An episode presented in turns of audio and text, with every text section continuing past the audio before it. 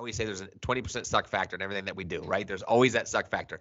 But how do we ensure that we're rebuilding and and looking at the employee experience? And if you do that, a byproduct is the results will show up. You get the right people on the bus, you give them clarity, alignment, and purpose. The bus will get to where it needs to get to, and you help them work together.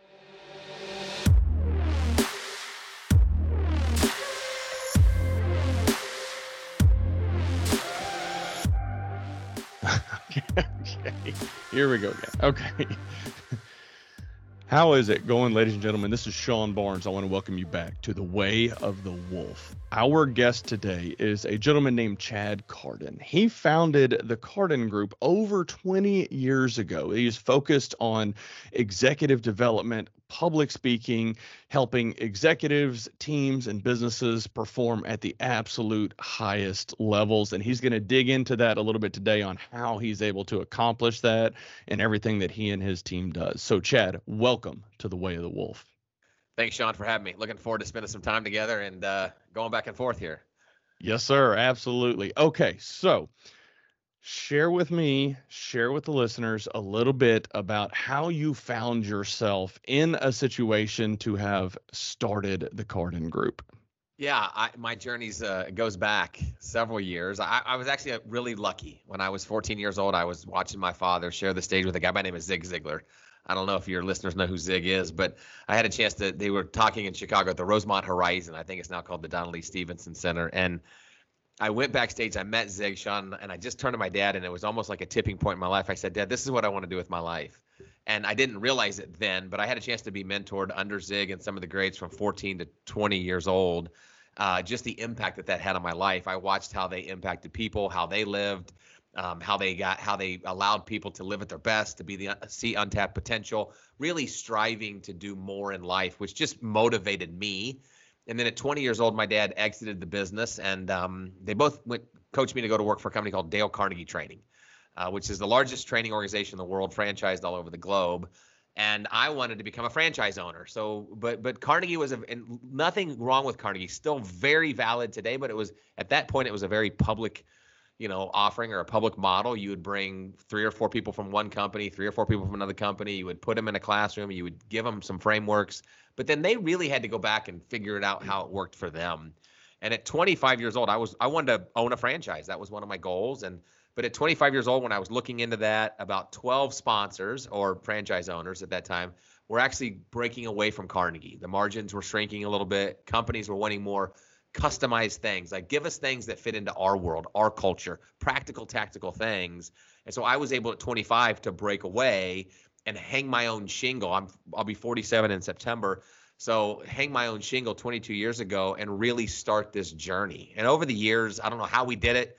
I can't believe we get paid to do it but we still do. And we you know we've done this in 40 countries 15 different languages all across the globe. And really it's just about how do you get people to work even better together to drive results? And how do you help people truly realize their purpose and their passion where they're getting up daily, not all the time because I don't I'm not a cloud 9 type of guy, but how are they getting up and they're and they and they see their work and their life as opportunity which means they get to, not obligation, which means they have to. And if you can bring that out in people and you can get people to work well together, you have a higher probability in an organization, big or small, to get the results you're looking to get and to move your organization in a positive manner. So that's what we do. Again, I can't believe we get paid to do it, but we're still doing it. We're having a blast doing it, and um, I'm always excited to share about it. You guys, you can tell I can talk about it for hours. I know. I love the energy that you're coming to this conversation with. So, okay, I, as we talk, you're going to see how excited and giddy I get about all of these topics as well. So I'm I'm super pumped about this conversation. There's a few things that came to mind for me as you were kind of talking through all of that. Now, one thing that I'm curious of as I have conversations, I'll go to CHRO forums and network, and I've actually even given keynote speeches at some of them. I enjoy the the HR OD LD community and having conversations with them. And there are times whenever I'll make comments like it seems like organizations are are starting to understand the value of OD and and leadership development and building teams and culture But based on what you were just sharing, I mean, obviously Dale Carnegie has been around for 60 years. When was his? Um, he wrote his book his in 1936 called How to Win. Yeah, so 80. People. Yeah, long, long time. long time. So it's been around for a while. So I think this might be an area where I'm maybe a little bit off, and maybe it's just because I'm starting to recognize the value in it more and more, and so I feel like others are starting to. What are your thoughts on that? Do you think that this is something that has been around for 80 years and like someone like myself who just found this and discovered a passion around it is starting to gain visibility into it? Um, or is it just such a small subset of business owners and senior leaders that value this that maybe there's just not a lot of visibility into it? I'm curious on your perspective there. Yeah, I, I, I, honestly believe in my experience, 25, 30 years, that the pendulum is is is shifting. Uh, we we always say in this business that there is an executive A and an executive B. An executive A is an executive that runs their organization in a way that is all about results, that's results driven. They'll run over people. They'll do what they need to do to make sure that the business is successful. They'll take care of the shareholders. And they really, you know, people might be eight, nine, ten on their list. And then you have executive B who really understands or buys into the philosophy that I buy into, which is if you can improve the performance of your people, if you can drive people and, and find that untapped potential and create engagement and fulfillment, the results are a byproduct and they take care of themselves. And over my career, I've seen the the, the weight shift from there was a a lot of executive A's right that maybe didn't buy into our philosophy you found the executive b's that really did and you you partnered with them and you drove the right things in the organization to create the culture to create the environment to you know get the results you want.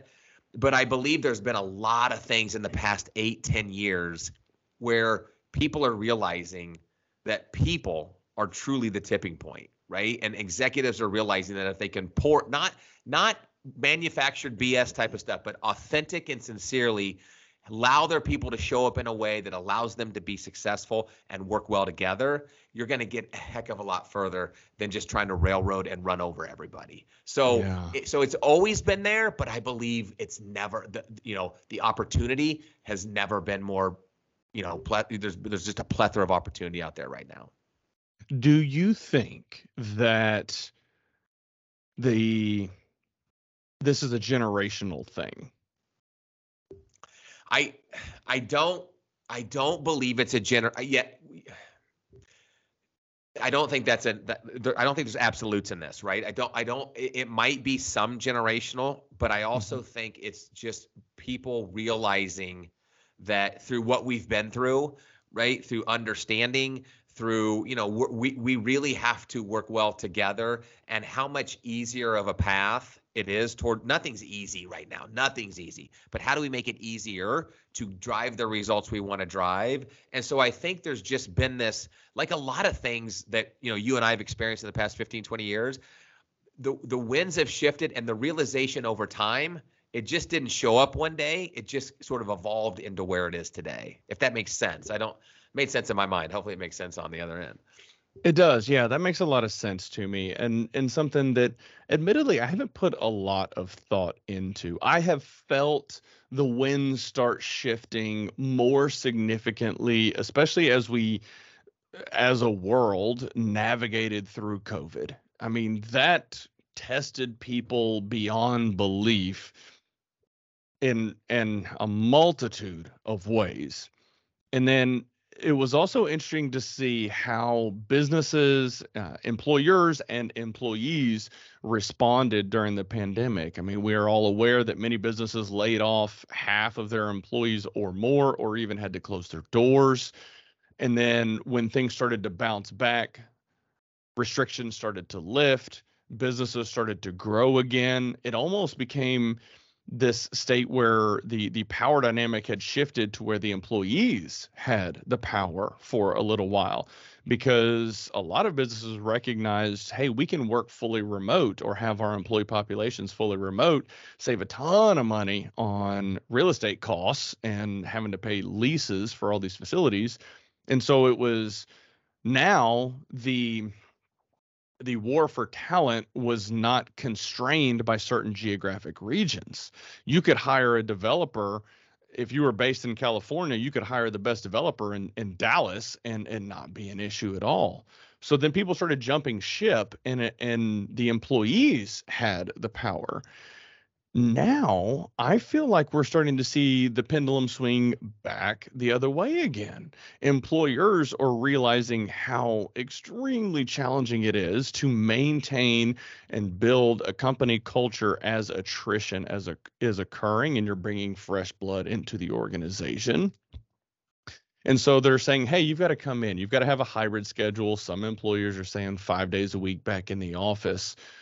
But through all of that back and forth, business leaders are starting to recognize hey, there is something to this. And they also probably clued in on which teams continued to perform at very high levels during the pandemic and which ones floundered.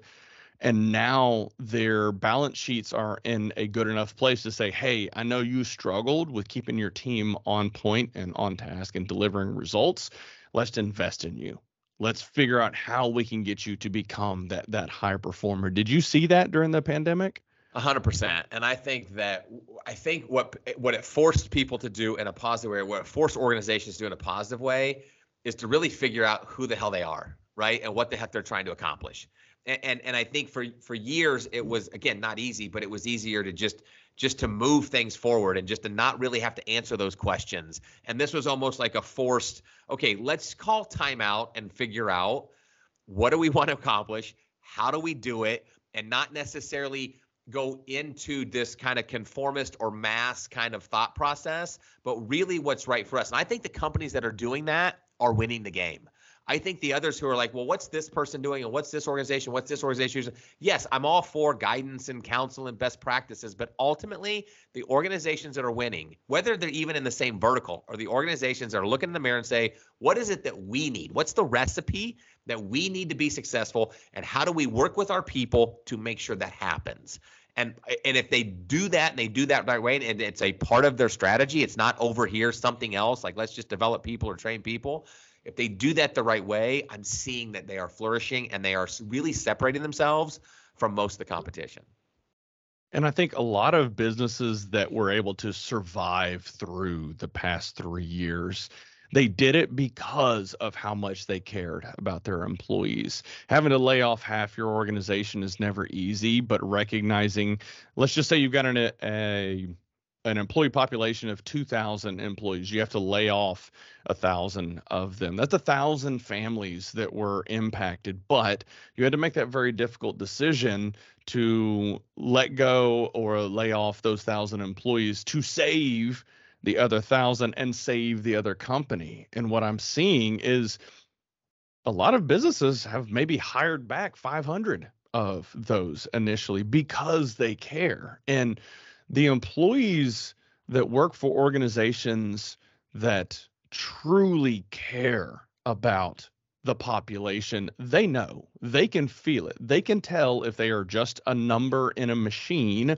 or if they are truly valued by the organization. And those business leaders that take the time to understand the needs of every single one of their employees or the people on their teams and invest and bring people like the Carden group in to help build them and develop them. They they feel it and that loyalty that you get from that is unmatched. They will they will go to the ends of the earth to work for their team and for their business if they feel valued, if they feel appreciated, if they're they're treated well. And that's something that I think we quite frankly I think we need even more businesses like yours out there helping leaders learn how to to run their businesses and lead their businesses this way. And that's what we do. And there, and and I, I'm telling you, like right now, and I said this before, there's just a plethora of opportunity because more and more organizations are realizing it. We, we we're growing. We'll probably go four or five x this year, just by just. And it's not that. Listen, we're out there, obviously, but people are hearing about what we do. Um, selfishly, I think we do really good work, and and we're getting those people to say, help us, because a lot of the smart executives too are saying, I'm good at what I know, right? Whether it's selling widgets, whether it's doing this or whatever my expertise is, I'm not good at necessarily the environment or culture shift or change. I just need somebody to help partner with that. And that's what we're there to do is to help them create those anchor points that allow their culture to thrive that helps them drive results. Ultimately, people drive results, results don't drive people. That's a very again simple philosophy that's not at all simplistic. And we we, we tell them it's it's how do we how do we blend into what they're already doing? And how mm-hmm. do we allow that to show up? Because small hinges swing big doors and it's not about completely trying to boil the ocean but figuring out those anchor points and allow you to be successful. That's what we like to come in and do. Yes. All right. Let's talk about the peter principle. In oil and gas which is i've spent the majority of my career i have run into countless engineers that are off the charts brilliant engineers and because they were the best engineer in the room, they found themselves leading a team of engineers. Well, you and I both know that it is a very different skill set that is required to successfully lead a team of 50 engineers than the skills required to design the newest widget or tool out there.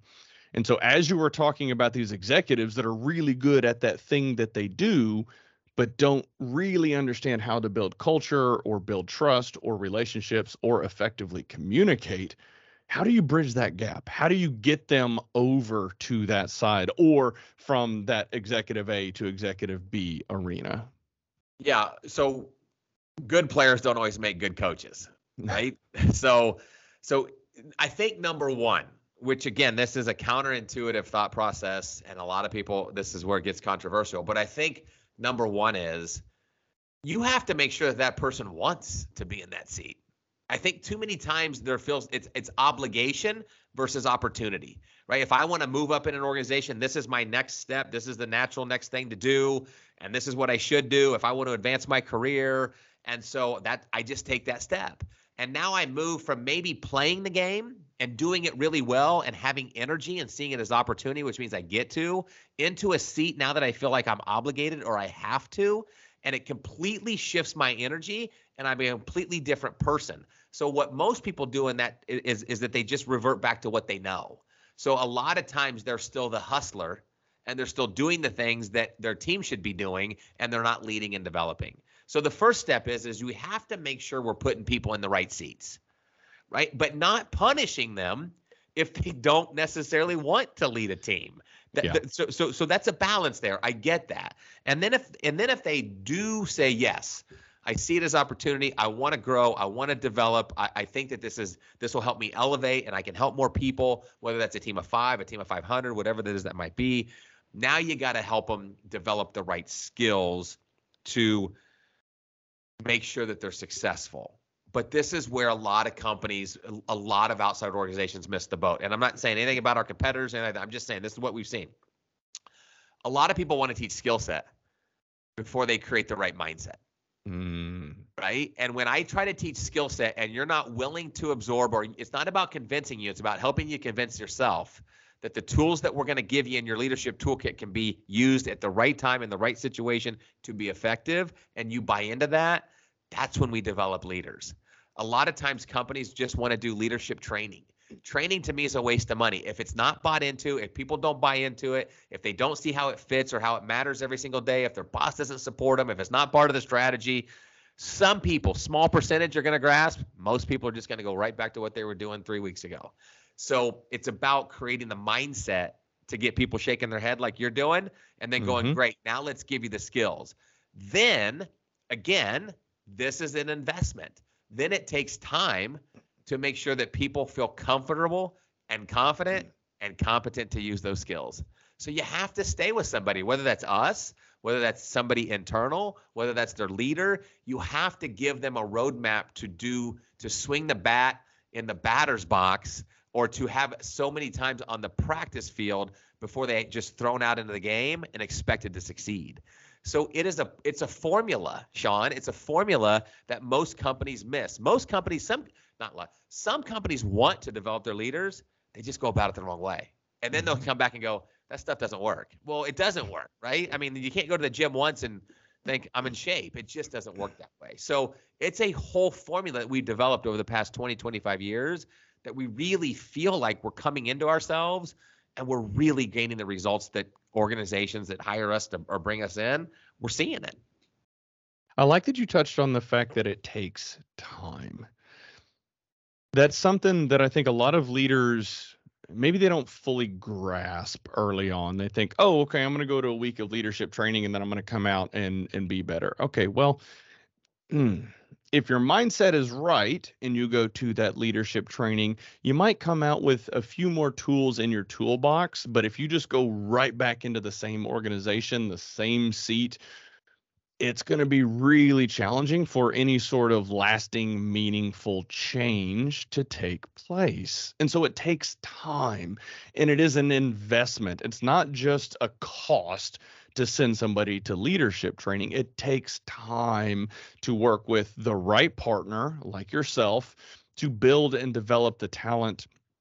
And I can recall a a cohort that I was in a couple of years ago, and one of the vice presidents turned to me and asked, he said, Hey, your technology team, they are absolutely phenomenal. I want to get my team there. How did you do it? And I paused and thought, I was like, okay, well, it doesn't happen overnight. I mean, I've spent six years building our now vice president of IT, coaching, mentoring, working, like building in him and his team, and then teaching him how to build people on his team. There is no magic button that you can push to make it happen. It just takes time. And so, I guess a question I have is can you talk me through your experience around how much time is realistic? Is this like three months, a year, three years? If I were the CEO of a company and I had three executives that I wanted to have you work with, would it be okay? Let's let's work with them for three months or a year or three. Can you talk me through that? Yeah, listen, I think that there's probably people on the margins that it takes less time. There's probably people on the margins it takes more time. So let, let me just kind of make some some some blanket dangerous sometimes, and really kind of make them just kind of put people into a into all in one bucket. I think that there's a couple things to play. Time wise, I think it's a minimum of 12 months to really get somebody minimum. And but I think it's an infinite game. By the way, I, I listen. Mm-hmm. I've been on this journey. You've been on this journey. We're still developing. We're still learning. Mm-hmm. We're still growing. So I don't think it's like a, a finite amount of time. I think it's an infinite amount of time. But I also think, like you mentioned, you made a very good point. During that development, they have to be in the right environment, right? If if I want to stop drinking, but I live in a bar, I'm probably going to succumb to drinking, right? I mean, eventually, no matter how much I want to quit, we do become a product of our environment. So they have to be, which means it has to be supported, it has to be um, uh, sustained. It has to be a, a, a, partnership where we where we just can't develop it, but they have to also be getting it from their boss and their other side and their peers. And so there's a lot of variables that go into that. But I think it's a minimum to really get somebody of a, a year commitment to say, okay, over the next year, I'm going to move from where I am to, and we got to define it, right? We got to be clear on it. Where are you today? Where is it that you want to go? What are your strengths? What are your what are your tailwinds right now that are helping you move there? What are your headwinds? And then building an individual or a team development plan that is customized and personalized to that person or that team or that organization that allows them to move there. And then we, our goal is to work our way out of the car, right? If if we always have to drive the car, we're not doing our job listen, they keep paying us, which is great, but ultimately, when if we're the crutch, it's not sustainable. When we leave, it's going to go away. So how do we help them move from the from the passenger seat to the driver's seat, and then how do we work our way out of the car? That's what we have to do. I mean, your your your, your original question was time. I would say minimum of a year. I know that was a long answer to a short question, but again, after that, they, they can't stop driving the car. Well, maybe they yeah. can in these days with all, all the Tesla and all that stuff. But ultimately, you got to keep you got you know it's an infinite game that you play. Yeah, that's a good point. And as I think through the people that I've worked with and, and coached and mentored over the years, I've started to try to think of it as this ripple effect of, okay, I'm going to coach this one person or these two or three people. And as time progresses, they are going to start positively influencing those around them. So if if I'm working with one person and they are able to positively influence and start to inspire and motivate and mentor and coach three people around them, and get them to a point where then they can start working with the people around them. What will happen in an organization? It will start to kind of turn into this flywheel effect where it starts building momentum, building momentum. And to your point earlier, as far as being a product of the environment, not easy to do, but one person can make a difference in a toxic environment given enough time, energy, and effort. It's not easy. It takes a ton, a monumental amount of work to get it done. But if you view it with that mindset of, hey, this is a big flywheel that I'm trying to push, and I'm going to start getting a few more people on board and a few more people on board, and we're going to start building some momentum, man, you can make some incredible change in an organization by doing that. A hundred percent. I, I agree. I think that it, that the environment can change, and one person can lead that charge and build that army inside, where it where you can. It's almost like you're changing your entire DNA, right? It's almost like you're changing your your your physical body, your your mental shape, whatever it is it might be, and that takes time, that takes patience, that takes energy, that takes commitment.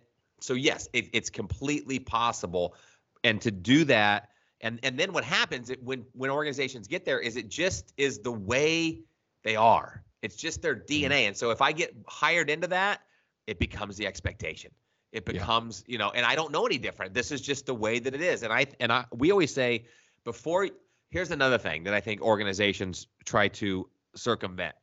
A lot of times we say before you build the right habits, you have to break the wrong ones And I think too many times you're trying to put good habits on on top of bad or good culture on top of bad and you're not getting rid of it. It's a big ball of yarn that you have to unwind and you have to be willing and committed to do that to really kind of reset, reimagine, refocus and recreate what's possible. And again, it's an investment. It's a dollar investment, it's a time investment, it's a people investment, it's an investment. And sometimes companies, even if you're an executive B, sometimes companies are saying it's that's too much. It's like you being my personal trainer going, okay, what do I got to do to lose 20 pounds, get a six pack, and you tell me, and I go, that's too much, right? And so it's just we, you know, sometimes you just have to be in our business. You have to be okay with people going. I get it. I know I need to be mm-hmm. in the mm-hmm. gym five days a week. I'm not willing to do it. Fine. Mm-hmm. We're not the right partners. No harm, no foul. Mm-hmm. Best of luck to you. You know, yeah. and that and that that's what I think our like guys like you and me, our biggest struggle is because we we see it and we want it mm-hmm. so bad. When we want it bad, you know, when we want it more than they do, it it it hardly comes to fruition.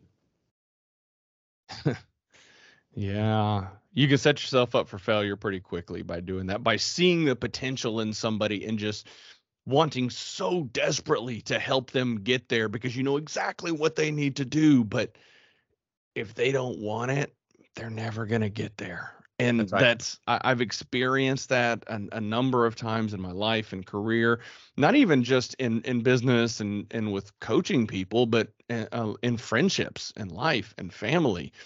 And it, it is, I mean, that's a topic for another day, but it is something that is very important as leaders, as you're focusing on building people in the organization, earlier you mentioned making sure that people have the right mindset, that they actually want to do the job that you're offering to them.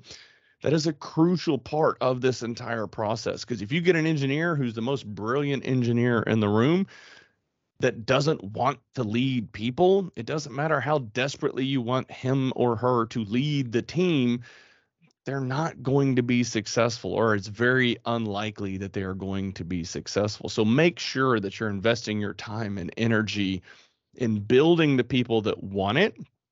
And I, I want to say that doesn't mean you just ignore that high performing engineer and leave him parked over as an engineer. You've got to figure out what motivates and inspires him and continue to aid him in pursuing whatever makes him happy. That's part of building a strong culture. But uh, yeah, I, I, just that is something that I've learned in recent years that you can't want it more than they do because it's just hmm, you're going to get disappointed at some point. Yeah, absolutely, absolutely. So, you know, thinking about you know a lot of times it's like, well, how how do we do it? What do we do? And those those are a lot of the questions that we get. And I think it's it's it's again, it's not about always us presenting it. It's about helping the organizations realize some of these things. So we uh, I get a good uh, a good friend, a, good mentor, a good business partner in this business. He's been with me for gosh 20 plus years. His name's Adam Carroll. He always says, um, you know you have to ask different questions bigger questions and better questions right you have to you, you have to get in that mindset and so we just a lot of times we go in and we just begin to ask questions around you know we call it cap which is clarity alignment purpose and we begin to ask questions like all right what what where is the bus going right what what are we trying to accomplish here and are you clear as a leader? Is your team clear? Mm-hmm. And i will tell you 98% of the time if i were to ask you not saying you don't take offense but if i were to ask leaders like what what are your goals? And then we go ask the team they're not aligned right? They're not clear. What are your expectations? What are your top three expectations of your mm-hmm. team? These are my top three. Would they know it? Sure. We go ask them they're not even close. So a lot of times it's about creating that foundation right you got to create clarity around the the goals where the bus is going what's expected of each other what do you expect of them what do they expect of you and then the a stands for the alignment once i understand where the bus is going does everybody want to go there and so those are the other things. Like, does everybody want to go there? Because if they don't want to go there, they might not be a bad person. They're just on the wrong bus. Mm-hmm. So you mm-hmm. have to make sure, you know, you have to make sure you have the right people on your bus that are willing to. Because we walk into organizations all the time, Sean, and people are working hard, but they're on all four sides of the bus, and they're all pushing and they're working their, you know, what's off, and the bus isn't going anywhere. So how do we get people clear and aligned? and then the, the P stands for purpose, which is exactly what you said. How do we how do we tap in and understand what motivates them, help them realize what they do mattered. Everybody adds value. I don't care if you run an organization or you clean toilets, everybody adds value. And how do we help that value show up that's authentic and sincere and tap into what motivates them with the seat that they sit in and the role that they have with on the bus? You do those things, you create that clarity limit purpose, you've created a very solid foundation to now build from but a lot of times we just, again, we just try to put the walls up before we put the foundation, and it just doesn't work. So again, I, I mean, I could bore you to death, but those are the, the you know, th- that's really our starting point with organizations, and yep. that allows us to launch in, in a direction that's right for them. That's something you touched on something it is very important and I've seen this kind of at various points in in my career. Well, especially early on in my career where the senior leader would say something and maybe a few rungs down the ladder they're just like completely baffled confused like where did that come from type of a thing. And so anytime i go meet with my team because uh, sometimes it, it's challenging because of financial constraints but whenever i am able to bring the entire team together and there are a few people that are you know one two three rungs down uh, in my my own organization if I'm presenting, I'll actually ask the question, hey, what is one thing that's important to me? And I ask that question with intentionality because I I want to know are the messagings the messages that I'm sharing with my direct reports, with my leaders in the organization, are they working their way all the way down to the people like at the admin at the coordinator level because it's important that they understand what's important to me what's important to the organization where are we going?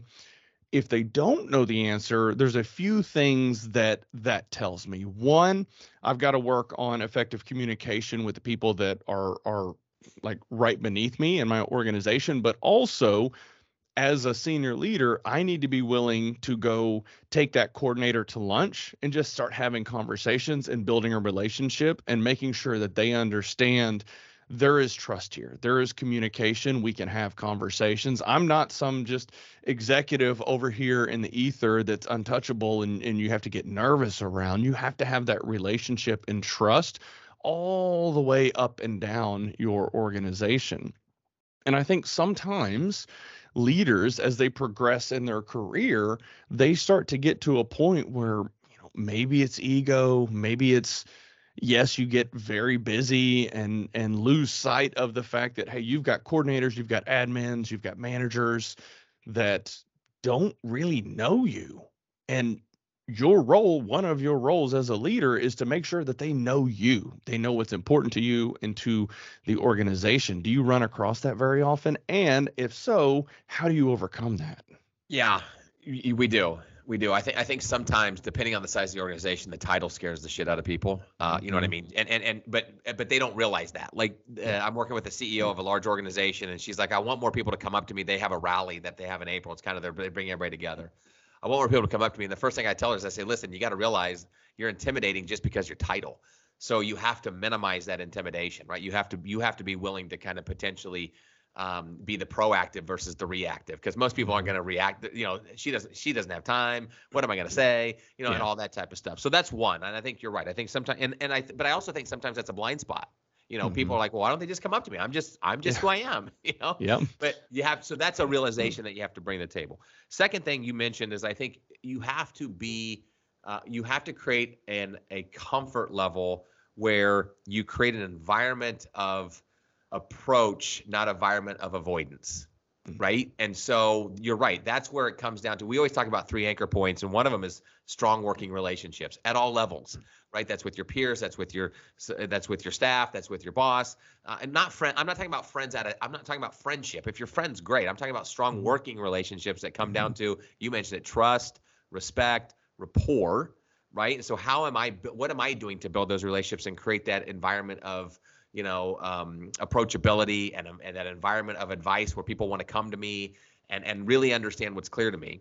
I think the other thing is is what you mentioned is depend again depending on the size of the organization, what you talk about is what others are going to talk about right? And so it's important that you are, and we we talk about we call it two level communication, right? I need to make sure that I'm communicating two levels down, and I'm challenging my leaders to communicate two. I might not be able to get to everywhere. Yes, mm-hmm. every once in a while I need to take those people to lunch. I need to check in. I need to skip levels, all that type of stuff. But ultimately, how do I make sure that the message is getting all the way down the organization? And I need to make sure that I'm communicating two levels, but it's an ongoing, never-ending I can't communicate it in January and go, we had our team meeting, we're ready to go this year, right? It's an infinite, again, it's an infinite game that you play with communication. So mm-hmm. that, that those are some of the things that we, when we, when we see that, we try to help them identify and come become conscious about their title, realize mm-hmm. it, create the env- environment of approachability, right? Not avoidance, and then work on continuously driving those strong working relationships and communicating those things that are important to you, as you mentioned,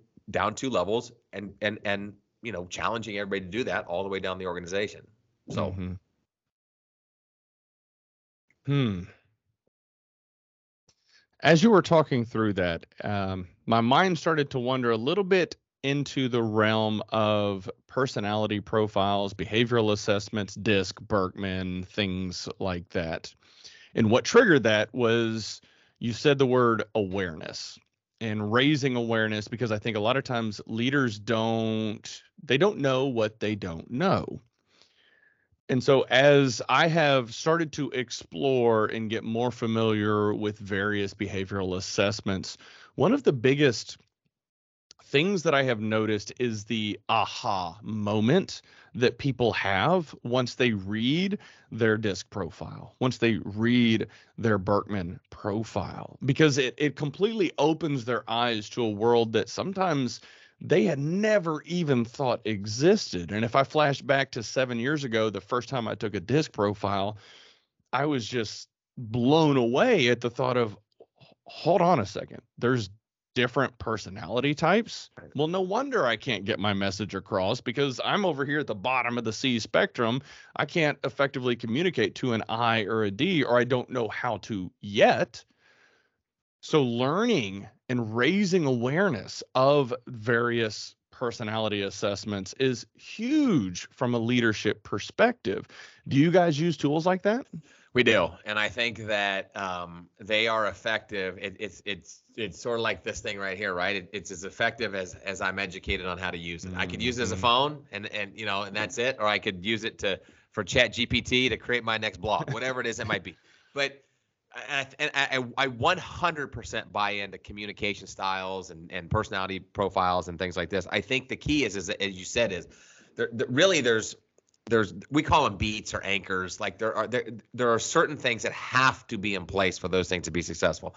Number one uh, realizing how how i show up right? And that's taking the assessment taking the and really understanding how i show up. Number two realizing that i could unconsciously be creating gaps in relationships not bridges by because a lot of times i will work from my style or my personality and and and and there are, i have strengths and i have you know i i have my the way i tend to do and the way i'm perceived by others. And sometimes i will never know when i'm working with others. So i think really understanding that. Three really understanding how to flex. Not saying well i'm a d so everybody should do this or i'm a c right? Like not making not the um, Shay Carpenter, an organization, uh, taught me this years ago. She said the golden rule when it comes to when it comes to personalities and and communication styles and how people like to be communicated with and how people like to be worked with, the golden rule is actually um, non-existent. The golden rule says treat others how you want to be treated. Right now, I'm not going against the good book or anything like that. I believe in the golden rule and I think that that's a good principle. She said really it's about the platinum rule. How do you help people show up and treat them how they want to be treated? How do you interact with them how they want to be interacted with? And that's the whole key is it's about if I'm a, if I'm a C, how do I make an I comfortable? Right? How do I make a D comfortable? And really yeah. helping people understand that. Or if I'm a you know, there's all sorts of communication styles. If I'm a driver, how do I make an amiable feel comfortable and analytical feel comfortable? It's not about me becoming another style or another personality because I'm not. That's not who I am. But how mm-hmm. do I know how to authentically flex in situations that allows them to be comfortable and show up at their best? That allows us to work together to drive results. So they can be so key and vital and important to leaders if you don't i think a lot of times organizations stop where they take the, you know they take the assessment they realize about themselves and they're like all right now you know and they really don't take that extra level of helping people understand how to do those other things that allow those things to truly show up and and be successful you said something a moment ago to authentically flex and that is huge as a leader, that's uh, like we have to be this flexible, malleable thing to be able to lead Chad the way he needs to be led, to lead John the way he needs, or Sally, or Jason, or or or or everyone on your team. They all need to be led differently. And those behavioral assessments, they can be an indicator, a data point on who Chad is. If Chad's a C, okay, here's some information that I can use to be able to effectively communicate to him. Now, Chad is not this box or this dot on a profile. There is a lot more to Chad than just this one little dot, but it is a starting point.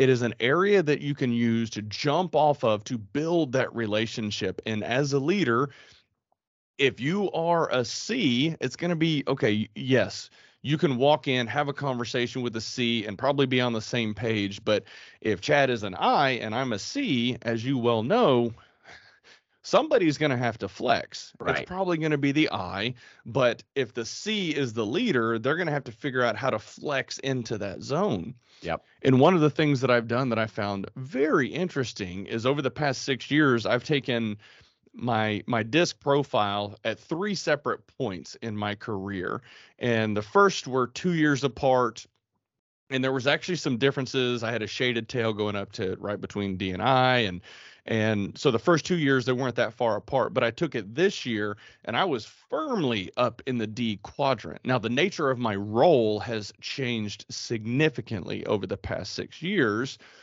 and so i think what that speaks to is the fact that while that dot represents kind of who we are at our core, we absolutely have the ability to flex out into these other areas that maybe we're not comfortable in but we can do it if that's what it means to achieve success, to help the team or the business achieve success. So we can flex. It's not comfortable, it takes intentionality.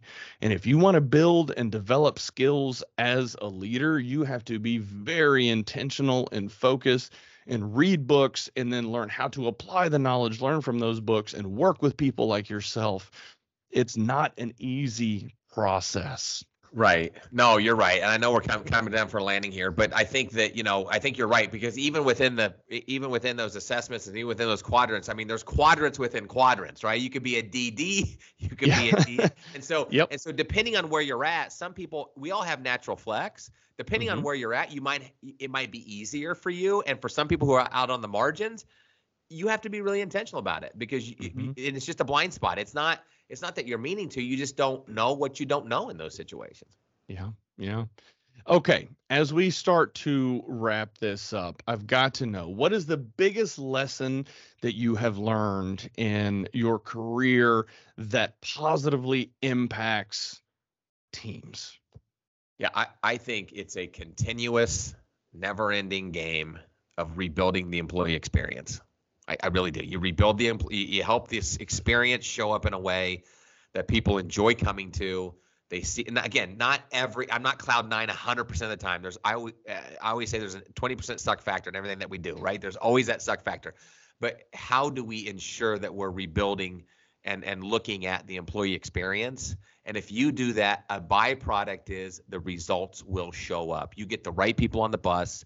You give them clarity, alignment, and purpose. The bus will get to where it needs to get to, and you help them work together. That's I mean, I've learned so much, Sean, over the years, but I think if I just stay focused on that and stay true to that, a lot of good things happen. All right. I love it. Chad, how do people contact you? Uh, you can find us at uh, thecardengroup.com. We're out there, as you mentioned, we're out there on social media. I think on all the major platforms. Brooke does a Brooke and Lindsay and some of our marketing team does an amazing job at that. I know that I, I film a bunch of videos. I haven't watched one of my videos since I've been up, but uh, I know people leave a lot leave a lot of comments, some good, some bad. But uh, we're out there. So if, if you just and if you just search my name, Chad Carden, there's a lot of things that'll pop up, and we're always looking to continuously figure out how we help organizations by helping them figure out the untapped potential that they have inside with their people and letting that flourish. So I appreciate opportunities like this, Sean, and looking forward to many more conversations with you. Absolutely, Chad. Thank you so much for taking the time to come on the podcast. I can't wait to get this pushed out. So, for all of you listening, I will have all of the contact information in the show notes and on the YouTube channel. Please feel free to leave any comments. I'll po- probably be posting some of these clips on LinkedIn, sharing them, making sure that uh, Brooke and uh, did you say Heather? Lindsay. Lindsay, Lindsay Brooke yeah. and Lindsay are uh, okay with me posting it, but be posting this content. Please do not hesitate to reach out. The conversations that I've had with Chad uh, have just inspired the hell out of me, quite frankly. So please reach out to him. That is all we got for the show today. Thank you so much, and y'all have a good one.